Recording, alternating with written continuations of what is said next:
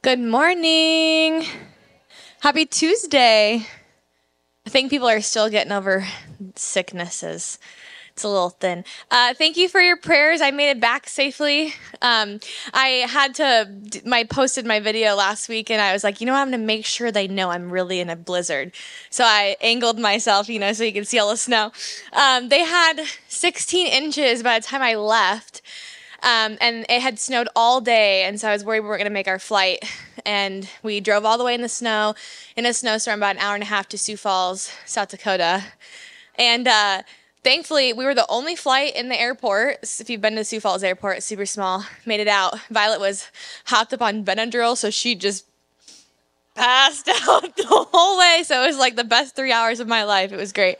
Um, but I am happy to be back. I missed the the sun and that vitamin D, so I am thanking the Lord for the sun today because a week in the cold where it's just dark and dreary is not great for mental health. So happy to be back. Um, just a couple of announcements this morning last week I had talked to you on the screen a little bit about a special event that Shannon will be doing next week out in Queen Creek, which is my area of town. Um, so if you know any high school girls who are wanting to maybe caravan down to Queen Creek, um, this is a special event. Uh, just for high schoolers, there's um, award-winning artist Leanna Crawford. She was there last year, and she's amazing. She's phenomenal. She's so great so good with the girls, um, has an amazing voice and a really, really beautiful story. So she'll be doing the worship and then Shannon will be speaking. I know she got anxious when I said she was talking about anxiety.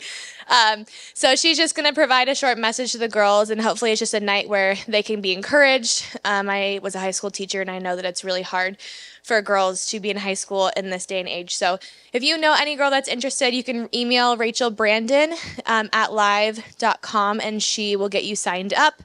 Um, there's there'll be a photo booth, there'll be some prizes, things like that. Um, so that's just a really great event. So that's next Thursday from 6 to 8 p.m. Uh, if you missed the episode last week, it's on the website, it's on a podcast, and it's on YouTube as well. Please do us a favor and share that with anyone that you may know um, who is looking for a series. They can go back and start in September and catch up with us. Uh, that's all I have for you. Good to see you. Have a great Tuesday. Just a minute. Um, okay, so I was listening. I, I hummed to you guys a little bit last week. Uh, Phillips, Craig, and Dean. Mercy came a running, right? So y'all are like, I don't know what you did last week. Well, I did. That's what I did for you. And um, remember, we have this theme that we're watching through the book of Acts, how I keep saying God is being let out of the box, right? Not that God was ever contained in a box, but that's how they were living. And, and remember when I talked to you about how the whole image of the veil being torn in two, that the majority of the time it's preached that we have access through Jesus to the presence of God, which is true. But it's also uh, referring to when Jesus leaves that temple the last time. Do you remember what he said? Your house lays to you desolate, empty. And so when the curtain is uh, torn from top to bottom, it's also this idea that the Spirit of God is what? Has been released, like Joel says, poured out on all flesh. And so uh, the kingdom of heaven has come and it has been released and it's about to set on fire, right? And that's uh, a, a picture of it. And it also refers, in my mind, to the upper room where he says, You ain't seen nothing yet right and so if if you don't know all of that context sometimes you don't really get the context of some worship songs or and this is old and I know I'm dating myself Phillips Craig and Dean I don't care. They're awesome. Okay? And so I thought I'm a, I was listening to it on the way here and I was like a charismatic woman. I was driving with one hand. I was I was so good. And so I think y'all need to be in your spirit where I am in mine. So I'm going to have him play and I'm actually listen put the words, the words are going to be up there so that you can really experience the words of this song, okay? Uh, and so here you go, and we'll fire you up.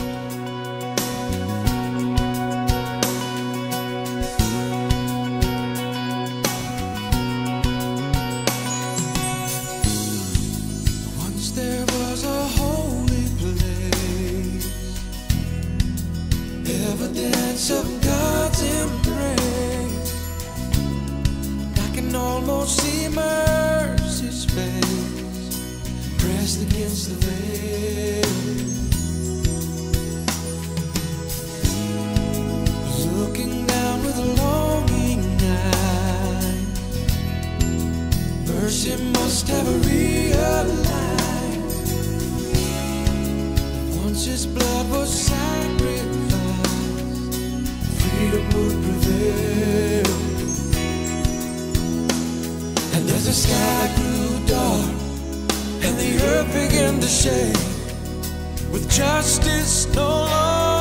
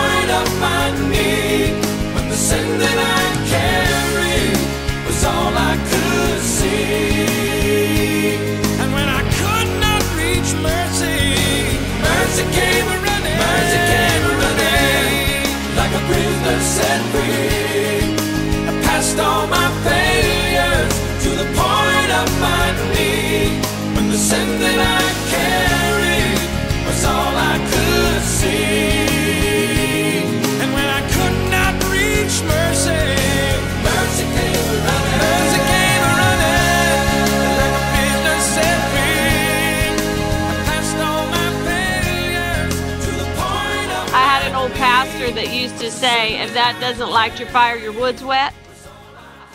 You guys, that song, it's it. Can't you picture it? Mercy, face against the veil, right? And when the debt was paid, when justice was satisfied, what happened? Bam! Mercy came a running. And you can just see it all through the book of Acts. Is the Spirit of God released? You ain't seen nothing yet. The kingdom has come and it has been released and it is growing and is that little stone that Daniel talks about that grows into a mountain that fills the earth. Yes, the beasts will roar, they will roar, but it's it's birth pains because what is growing?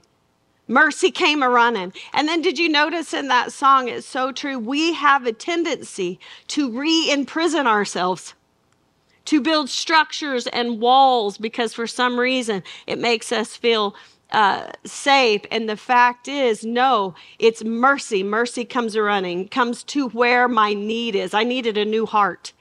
I needed to be born anew, born again. Oh, such a good song. Are y'all awake this morning? Are y'all not as charismatic as me this morning?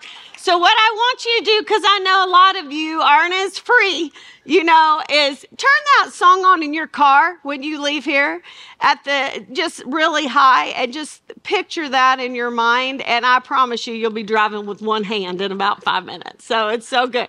All right, open up your Bibles um, to Acts chapter 6. All right, now let me pray and ask God to, the Holy Spirit to really do his thing. Lord, thank you so much for today.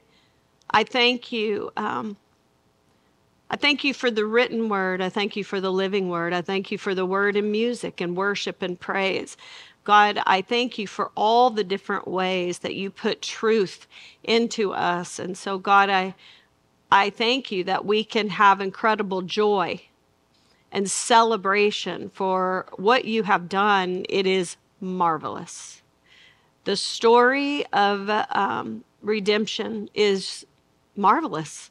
And so, God, when we see that, when we see that truth, the Spirit comes out in us. And so, God, I pray that we would be free to express that. Um, I love you. I pray that the Holy Spirit will be powerful today, that you will teach through me, that you'll teach me through me um, today, that we will experience that together. I love you in Jesus' name. Amen. Okay, I want to uh, remember where we've been, right? They, they've been arrested. Who's they? I always say they. Peter and John have been arrested, right? They were thrown in the slammer. The angel released them. They went back to the temple um, to preach. Then they were taken, but not by force because they feared the people and they brought them in and told them basically you stop this right? And then the statement was made uh, we will follow god not man. And then uh, they began to preach. They were just enraged wanting to kill them. But who spoke up? Gamaliel that guy. That guy spoke up Gamaliel, and he said, I love that. He said, Listen, guys, here's the thing. There have been people rise up before that have started great movements and, and they they got some momentum but in the end what happened? They died. They it fell apart. It did not last. So if this is of man it's not going to last right? But is if it is of god you won't be able to stop it. And you better be careful because you might find yourself fighting against God. And we talked about the school of thought that he came from, uh, the, the amazing rabbi by the name of Hillel, that basically said evil cannot bear up under its own weight, that eventually it will crumble. And we watch this in our world. Uh, you can even. Um, I see it in psychology all the time with brutal dictators uh, who rule by force, who it is a human movement. Eventually, what happens? It comes back and it ends up crumbling. We talked about last week because Hillel said when it comes to facing someone like Herod, if we go toe to toe, it's going to be a bloodbath. And I am unwilling to uh, kill Jews trying to save them. It will not last. Rome will. Uh, basically be its own demise, right? So his whole thought was time will tell. Let it run its course. We have a spiritual empire to build over here simultaneously, parallel. So that was kind of his philosophy. Gamaliel grew up, uh, was in that school of thought, and so he promoted that. He said, "Time will tell." Right? So let it be. So what did they do? They beat the living crud out of them they flogged them and they let them go. And at the end of chapter 5 what is it how does it how did they respond to that beating?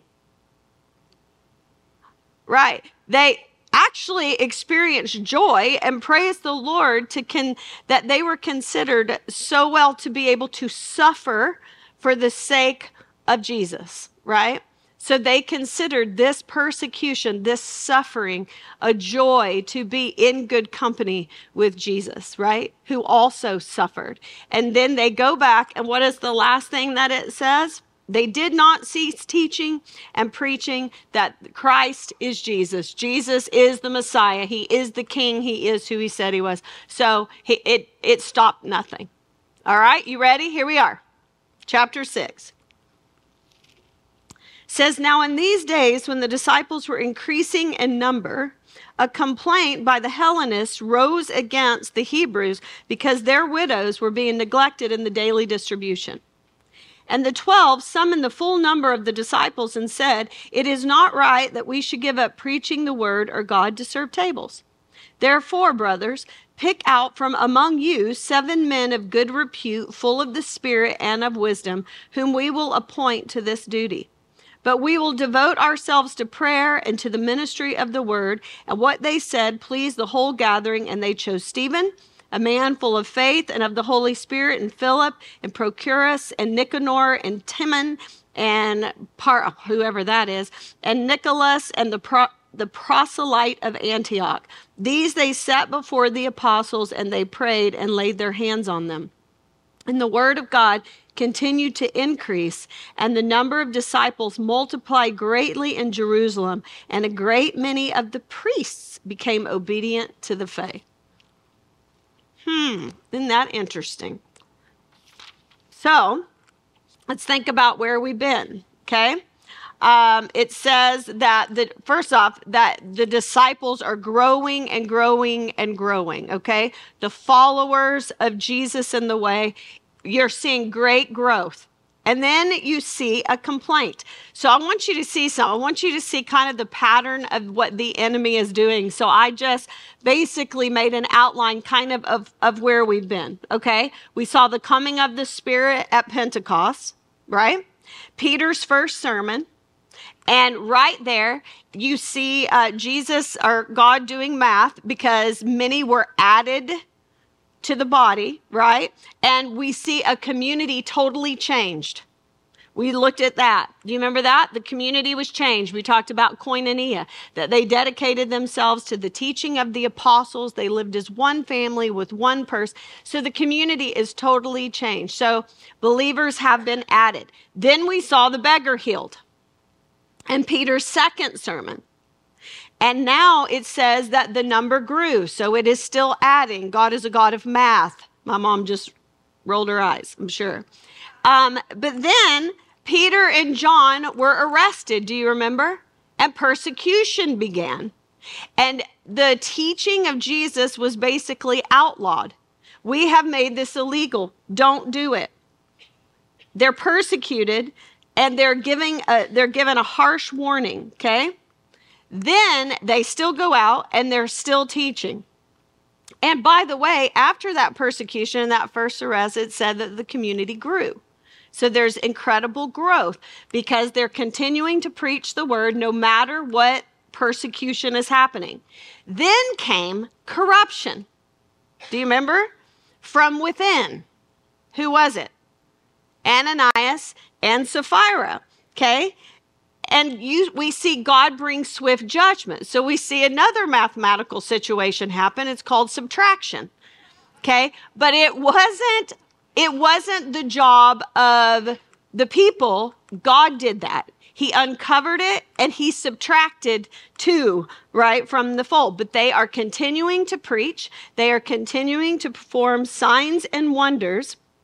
And then it says, more than ever, believers were added multitudes of men and women. So we see addition, we see subtraction, we see multiplication. All right? A lot of mathematical things are happening. Then they're arrested again.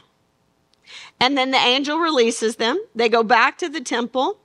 Uh, they're brought in again, but not by force, and they make the statement, We must obey God and not man. This time they are beat to a bloody pulp and they are released. And it says at the end, what was the last verse we just read? They did not cease teaching and preaching that Christ is Jesus. And in chapter 6, verse 1, what does it say? The disciples were increasing in number. So, what I want you to see is that persecution did not work. Matter of fact, persecution most times does what? Yeah, it makes it better. When it, it you see incredible growth in that situation. Corruption did not work because God came in and uncovered quickly and stopped it because remember something new was coming and he was not going to allow that corrupt seed to take root at this point. But now we see something hap- happen mathematically that God never does. And that's division. We do that. Okay. And so it starts with incredible growth. That's good news, right? Uh, but gospel growth always brings blessing and problems and opportunities. I love what Skip Hed- Heitzig, I think is how you say his last name, um, out of uh, New Mexico. He said, "Where the light, where the light is, the bugs will come." All right. So, and from I'm from Arkansas.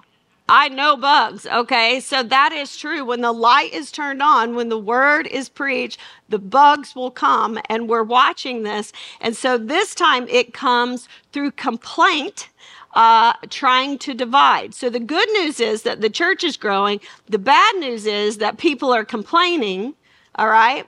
And the issue is there needs to be some change here and some organization. Now, how many times do we hear people say, "Ah, I don't, I, I, I'm just not a part of organized religion? Do you ever hear that? I hear it all. So, and I think, oh, okay, well, are you a part of disorganized religion? Right? Because the fact is that we need organization. How do we operate in a family okay, without any organization. And part of the problem is this family is growing exponentially and they're attempting to live as one family, one common way, one common purse. And as it grows larger and larger, what is going to happen? There are going to be larger and larger issues that you have to look and you have to figure out how to organize. Here is the thing people say they don't like organized religion. My God is a God of organization. See, he he likes he's involved with both. He created a world that is alive and it is living and there was freedom. But within the creation of that world, there was also what? Order. There were also limits because within that order and within those limits, life can flourish right? I used to say all the time when I taught school, I would come in and I thought, well, they're not going to like me at first, but that's the way it ought to be. To be quite honest, if you teach school, I couldn't teach school now. I would get fired probably in two weeks because I just couldn't do it. But, um, but I would always set the ground rules, right? The place was organized, we had limits, and we had a culture that I taught in my class. And I held to that culture because within that, guess what could happen? Life could happen. I created a life in my classroom. I was happy to see those faces every day. I couldn't wait. I met them at the door. I couldn't wait to get a hold of them. I loved them, but we had order because I can't teach anything in chaos right? If the inmates are running the place, that is not good. And so there had to be some order. Well, now they're growing and there are problems coming up, which are opportunities, right? To fix and to grow. And we're seeing what's going on. Can you imagine the problem that in a short period of time, they've gone from 120 and an upper room to we know over 5,000, thousands have joined. And so they're still trying to live as one family, one community, one purse, and they're having daily distributions. Why? Because this is communism? No, it's communism and their lives have changed. They're sharing in Christ and they're sharing themselves and sharing their goods. And remember, by it being in the way, their lives have changed, right? Probably some have lost their jobs.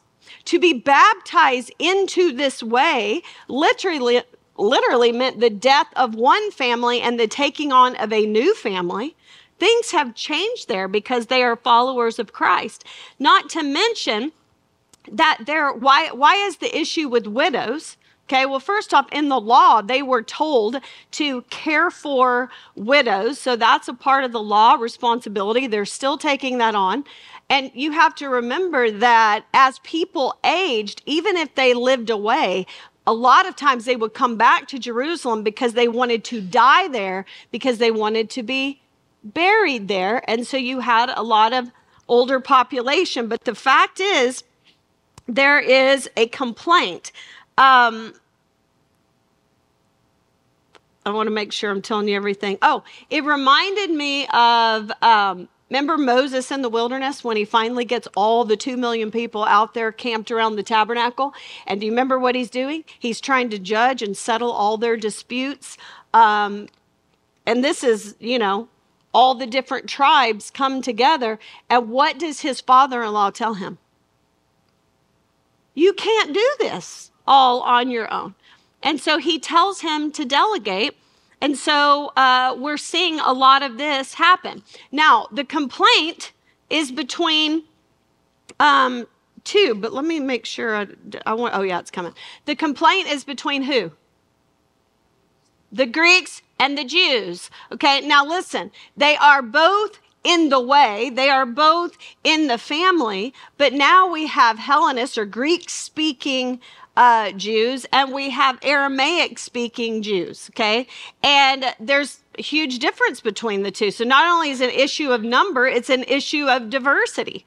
And so you have these Jews who have come probably out of the di- diaspora. Do you know I'm talking about? When the Jewish people were scattered all over. And they have now come back. They're in Jerusalem. They're Greek speaking. They read the Septuagint, which is the scriptures that have been written in Greek. They go to their own synagogues with their people, reading their scriptures with their language. And so we have a difference here. And then you have the uh, Jewish. Um, Aramaic speaking, Hebrew speaking Jews, and they read the original Hebrew scriptures. And to be quite honest, they did have an attitude that they were a little bit of a cut above. So, I mean, we have cultural differences. We do the same thing. And so these people spoke Greek. They kind of leaned into the Greek culture. So can you imagine what these devout Aramaic speaking Hebrew scriptures only uh, Jews were like? So there's already a difference in culture. And so um, they now have been called together. Possibly, too, one of the problems is not just growth, but could there have been a language barrier? going on in the distribution of, of all of this help. And so with growth came this, what I wrote as a perceived lack of concern. Let that sink in. So, because of growth, because of culture, because of language, a lot of different things, because the fact that, you know, uh, the 12 couldn't keep up as well as preaching the word and prayer and all of the things, things were falling in the cracks. But the complaint was a perceived lack of care. Have you ever been in a situation where your church grows and grows and grows and it gets bigger and they're having to adjust to that and learn and see where the problems are and organize? But what do people always go to and assume? They don't care. They don't care about me anymore. It's gotten so big. It's not personal. You know, they don't they don't care. It's a lack of concern. And you also see this expectation from this issue that the 12 need to solve it. Like, y'all don't care anymore. This is happening. They start to give motives. There's a problem. And then they expect the 12 to fix it. Does that sound familiar? Okay. So it is a complaint that arises. And um, the complaint could be factually true. Okay? So couldn't it be that the Hebrews or, or, the 12, like their hearts are in the right place? That their hearts are in the right place. But the complaint actually has factual truth. Is that possible? Yes. And so, but it the complaining So the complaint might be true because of growth, because of language barrier, whatever it is, right? But it doesn't mean there is no concern, right? Don't judge the heart. And so I think we have to be very careful about complaint. I wanted to show you something. Look at Proverbs 6, 16 through 19. There are six things that the Lord hates, seven that are an abomination to him haughty eyes, a lying tongue, hands that shed innocent blood, a heart that devises wicked plans, feet that make haste to run to evil, a false witness who breathes out lies, and one who sows discord among his brothers. Complaints, division. So, what does the enemy do? He persecutes and it grows. He uh, is a part of tempting into corruption, the great inner cover up. Doesn't work. So, what does he try to do? Divide. How? By actually looking at maybe a problem that has arisen out of something great and giving motives, and all of a sudden we have these judgments and we have this complaint, and it is a potential to really divide the church from the inside. And God hates that. That is one mathematical operation that He does not do. And so they summoned all the disciples.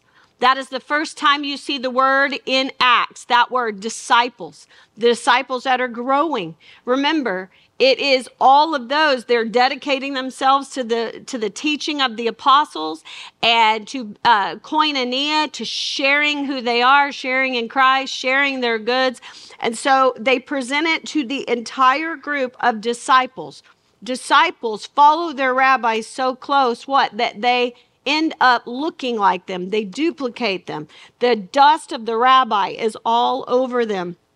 And so the 12 come to them and what do they say? They don't ever say this is not a problem. They say what? We, we cannot neglect the word and prayer and serve tables. And I don't think that they're being haughty because the fact is, everybody there knows the necessity and the importance of taking care of the widows and serving the tables. What are they saying? We can't, do, we can't keep up with that. We can't possibly do all that that involves and stay true to the preaching of the word in prayer is what they were called to do as an apostle, the ones that are being sent out. And so they say this. And so they come. And isn't this interesting? I totally see Jesus in these apostles. His dust is all over them. There is a problem, a legit problem. And what do they do? They bring the people in so that everybody sees the problem. And now, together, what are we going to do? Figure out how to solve this problem. Do you remember the feeding of the 5,000? Right? Jesus basically, here is the problem. How are we going to feed all of these people? And do you remember the response of the disciples at first? Send them out, get rid of them. Send them home. They're on their own. Go let them handle their own problem, right? But Jesus knew no, that this is all part of it together. And so now you see the apostles doing this. Okay, what is the problem? Let help us. What is the solution uh, to this problem? And so they bring them in to find a solution. And basically they say, What? Okay, we see. You pick. You pick. What is the good solution? You pick, and we will appoint. You pick seven. They probably, some people say, you know, that's because that's the number of completion. Uh, I think it's because that's, uh, if you go back and look at kind of how they set up like governmental situations over provinces or issues, cities, they chose seven. So I think they're mimicking their uh, Jewish background, but they said, you choose seven. And maybe it was, you know what? Each person got a day of the week and they they worked it out practically but you choose from among you eh, but here's the deal good reputation right someone of good reputation filled with the Holy Spirit, so spiritually minded, and wisdom, so practically minded, right? Have you ever met someone who was filled with the Holy Spirit, didn't have any sense, or couldn't relate to people?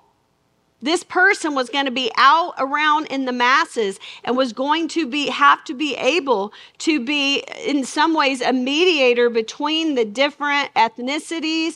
They were going to have to interact with all kinds of people, so they needed to have definitely the power of the Holy Spirit, but they also needed to have a personality that could do that practicality. And so they they said they needs to be those things and I wrote a quote down by Barnhouse I thought was so good. It says, Someone came up to him one time and said, I'd give the world to be able to teach the Bible like you. And he answered, Good, because that's exactly what's it's, what it's going to cost you. How in the world? Our, our head teaching pastors, they can't do everything. People get so aggravated. Oh, we're so big right now. Now he doesn't come to funerals and he doesn't go to, you know, he's not going to marry my daughter and uh, she's known him since she was. Do you understand? to teach in this way, it is a dedication where you have got to focus in on these things. And the responsibility that comes with that is sometimes overwhelming. But do you realize too, and this is what got me personally, is it says that we have to dedicate ourselves to preaching and prayer. I think it might have been Spurgeon that made a comment that a lot of pastors are limping their way through life because their preaching leg is a lot longer than their prayer leg. And I thought, that was rude. I read that and I'm like, it's like, because I'm like this because I don't know about you, but I don't know why that is. And I pray as I study, but I am a much stronger studier and preacher than I am prayer. And I wish that were not true, but I tend to. So you'll see me. I'm going to walk out of here like this today, but I'm working on it. Um, and so they chose seven. They chose Stephen, and isn't it interesting that there's a comment by his name that said, a man full of faith and of the Holy Spirit. Why is he the only one commented on? Because the next story, I believe, because the next story is about him, you know, and uh, and he kind of rose to that occasion. When you look at the names, did you notice that they're all Greek names? Okay, that makes a ton of sense, doesn't it? What's the problem? It's a language culture barrier situation that is happening. Maybe they aren't truly meeting all the needs of the Hellenistic widows because they don't understand. There is a barrier there. And so they are choosing seven that have the understanding of that culture, which is a great situation. And so they're all Greek speaking. So what they did is they prayed and they laid their hands on them. I love that. It's an extension of ministry. If you look at the word in Acts 6 1, which is distribution, and you look at the word in Acts 6 4, which is ministry, they're actually the same word. Okay?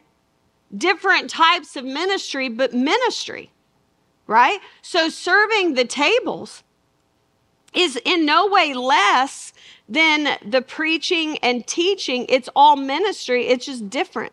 You're distributing the gift that you have, the ministry that you're in. And we're going to see in this next story that actually, just because you're serving the tables doesn't mean that you're never called to speak up and to teach and preach and pray. And you, we see wonders and signs coming out in Stephen as he is serving the tables. And so you see this play out. So it says, And the word of God continued to increase, and the number of disciples multiplied greatly in Jerusalem, and a great many priests became obedient to the faith. I love that.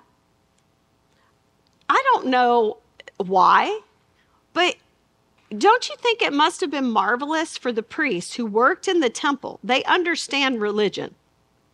To watch this new way and to see things come up, even in persecution, it's growing. in corruption. After that, God handled it. What did it do? It's growing. Now they're growing and they're having to get organized. There's no one more organized than the priests, right?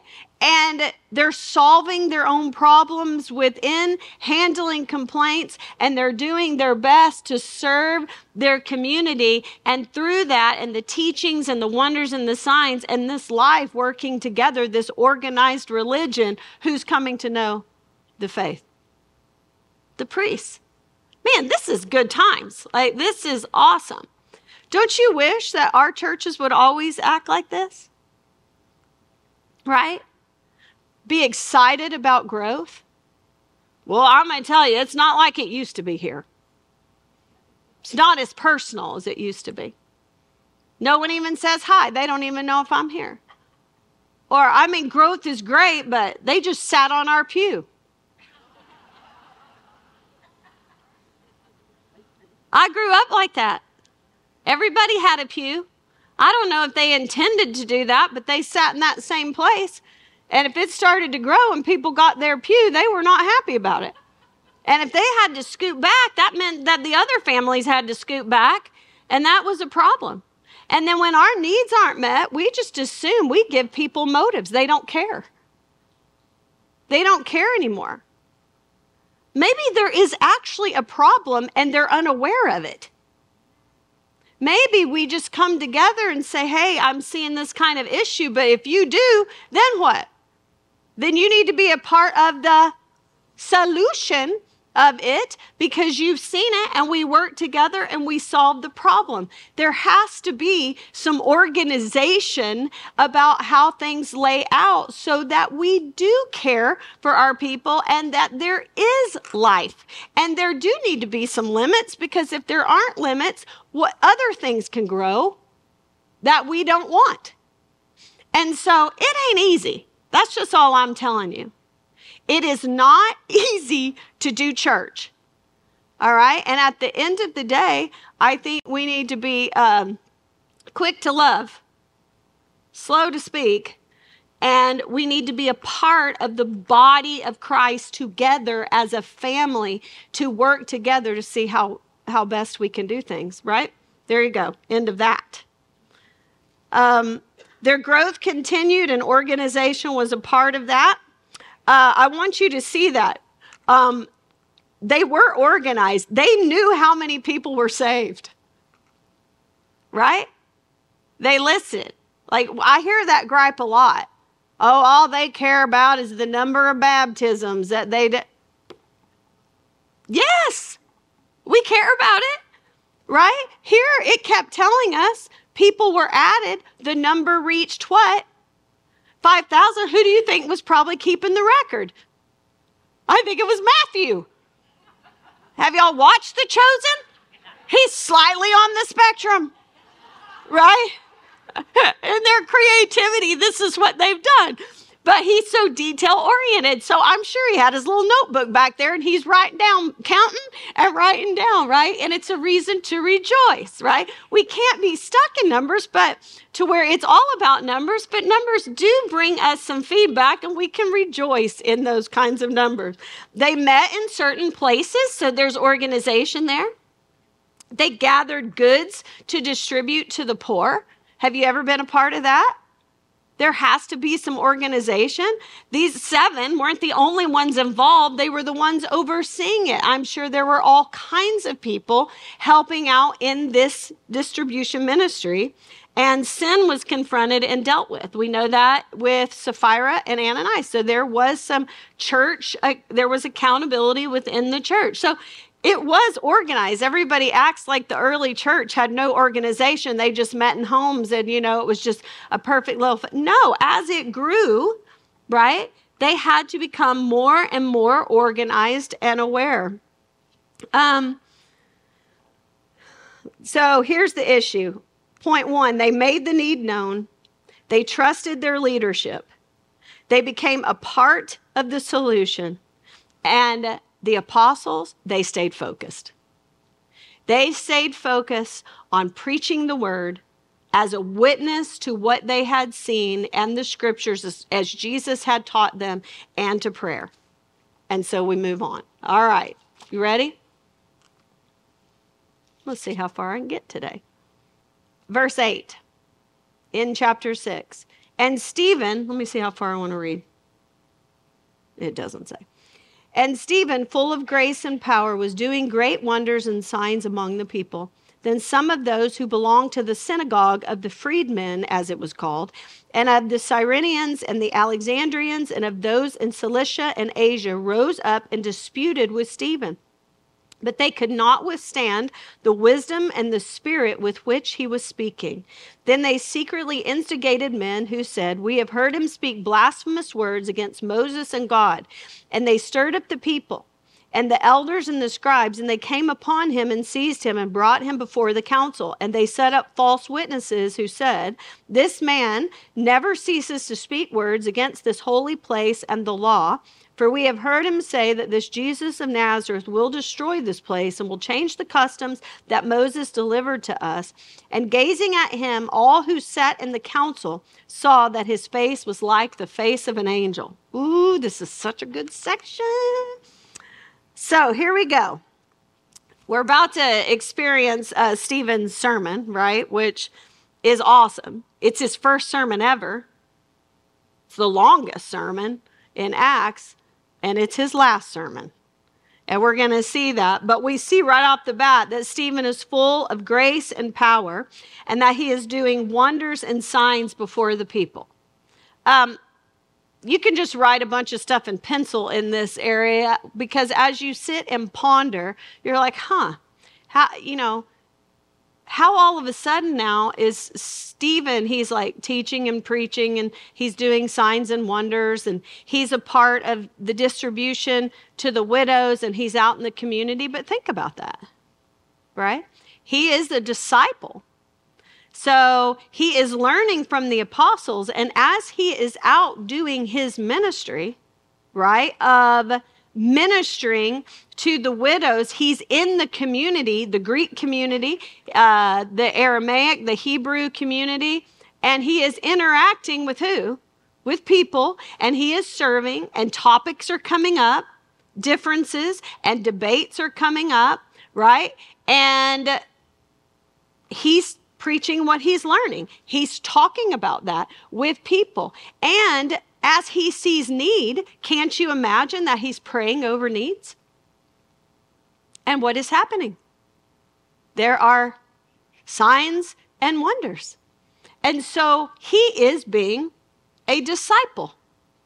He is going out in the community and being that. And I can't imagine what debates have arisen amongst the Jews in those areas from the different synagogues. And so that's what we're seeing.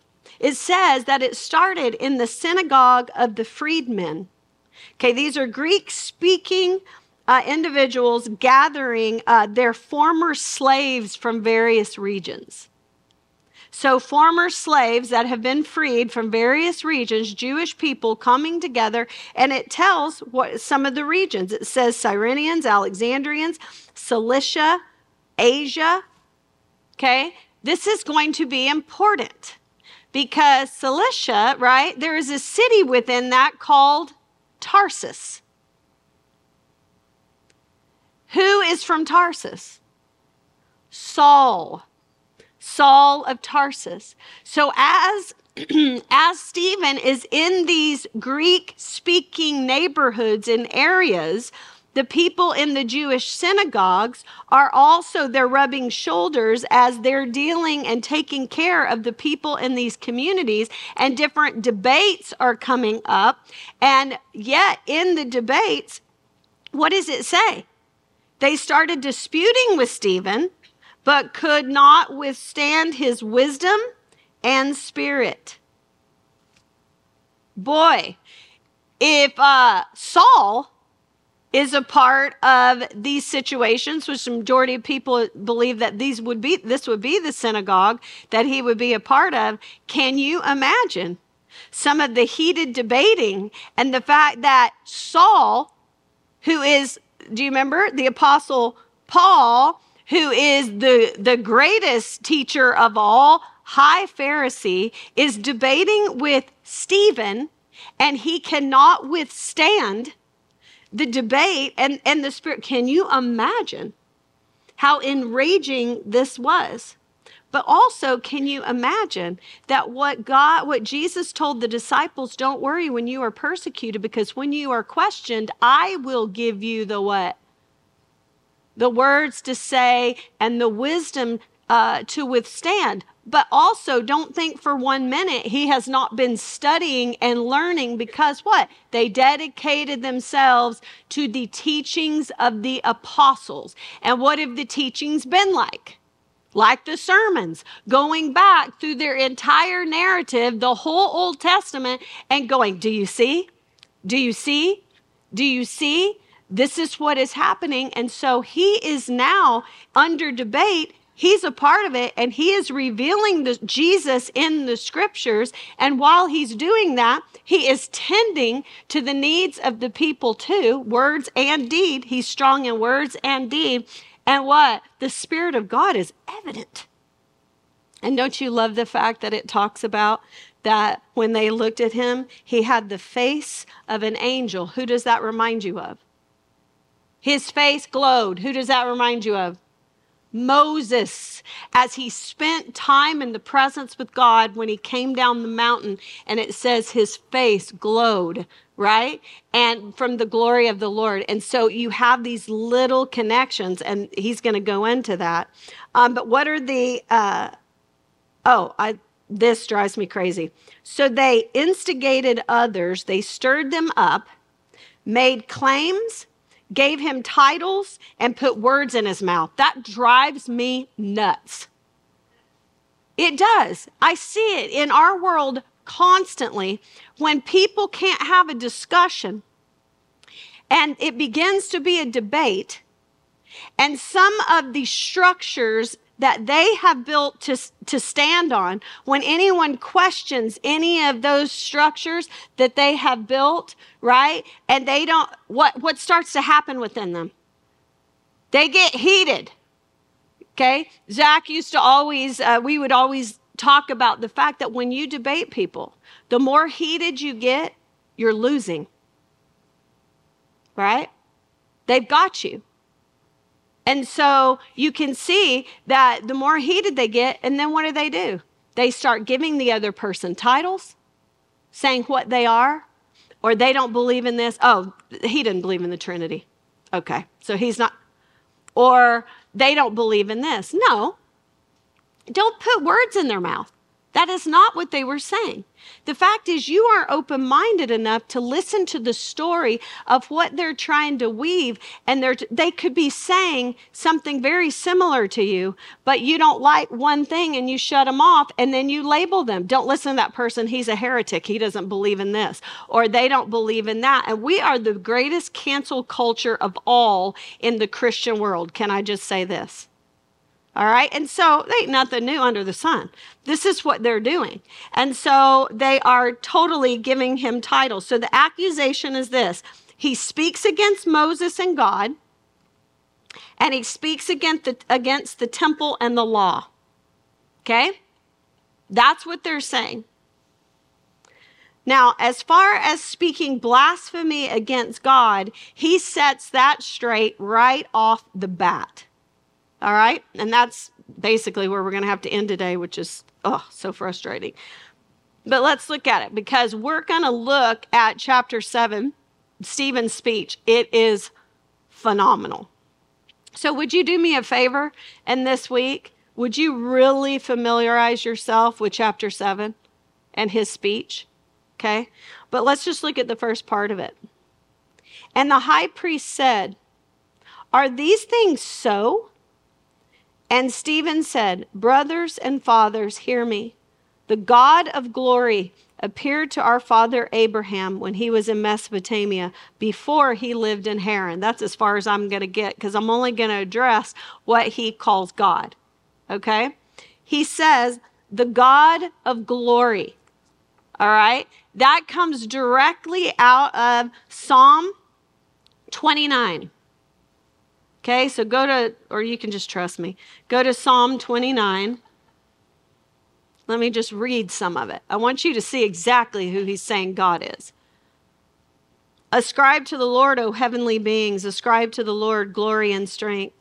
Ascribe to the Lord the glory due his name. Worship the Lord in the splendor of holiness. The voice of the Lord is over the waters. The God of glory thunders. The Lord over many waters, the voice of the Lord is powerful. The voice of the Lord is full of majesty.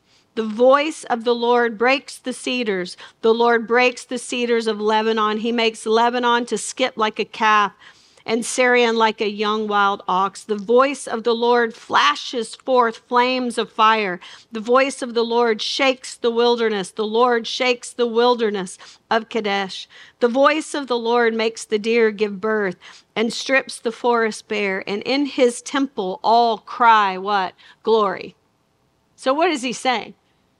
He's not worshiping or dishonoring. He's not dishonoring the God of Israel and he's not worshiping some other God. He calls him the God of glory straight from their Psalms, the God over all creation, the God over the waters. And so he makes that clear. And so then what he's going to do is he's going to know, go, no, I am following and worshiping the same God. Now, what I'm going to do is I'm going to go back and I'm going to tell our story so that you see. Isn't it interesting that he does that? Because I'm going to tell you, sometimes the only way to fully give the overall truth is to go back and tell the story. And I'm going to touch on this next week because, you guys, that is so important. We have to understand the biblical narrative story of where it started and where it's going. And you have to know the rhythm of the story because as you teach, you better make sure that you are within the rhythm of that story. Okay? And so this is what he does. And he's going to go back. And it's going to be marvelous. And he's going to show them their history and what they have a pro- pro- propensity to do okay? And it's awesome. So don't miss it. All right? Some takeaways of the day. Church ain't easy, right? We're all part of one family. We share in Christ Jesus, and we are to share ourselves and all of our stuff. And by the way, I think one of the things, maybe this is just Shannon, one of the things that really probably got sideways in the debates with Stephen and Saul and all of these these freedmen who had come back to uh, to Jerusalem and now they had been slaves and now they are free. Okay, I think they started disputing over property. Because if you think about it, right, what is happening? What do we know is happening within uh, the body, within the new church? They are selling property and they are taking that and they are giving it to the poor and they're supporting one another by selling property. Property where? In the promised land.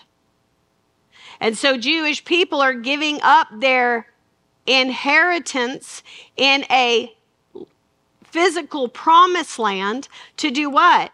To give to this body because now their eyes are not driven by actual dirt promised land, but what? One that is in the future to come when he comes and sets all things right. Because now it is starting in Israel, but what? The kingdom of heaven is going out through all nations. So they have a foundational dispute going on over the promised land, selling property, and the fact that what is in the center of the promised land if they begin to lose ownership of it? What's up on that? What are they all looking at and fighting over? The temple. All right. And so, really, a lot of this is causing a lot of question over the very foundations that they stand on this promised land, that temple, and the law of God. And I'm going to tell you, we get wild too. When we have built structures, these are the foundations of our faith. And if someone came in trying to hack away at those foundations, what would we do? Ugh. Heretic.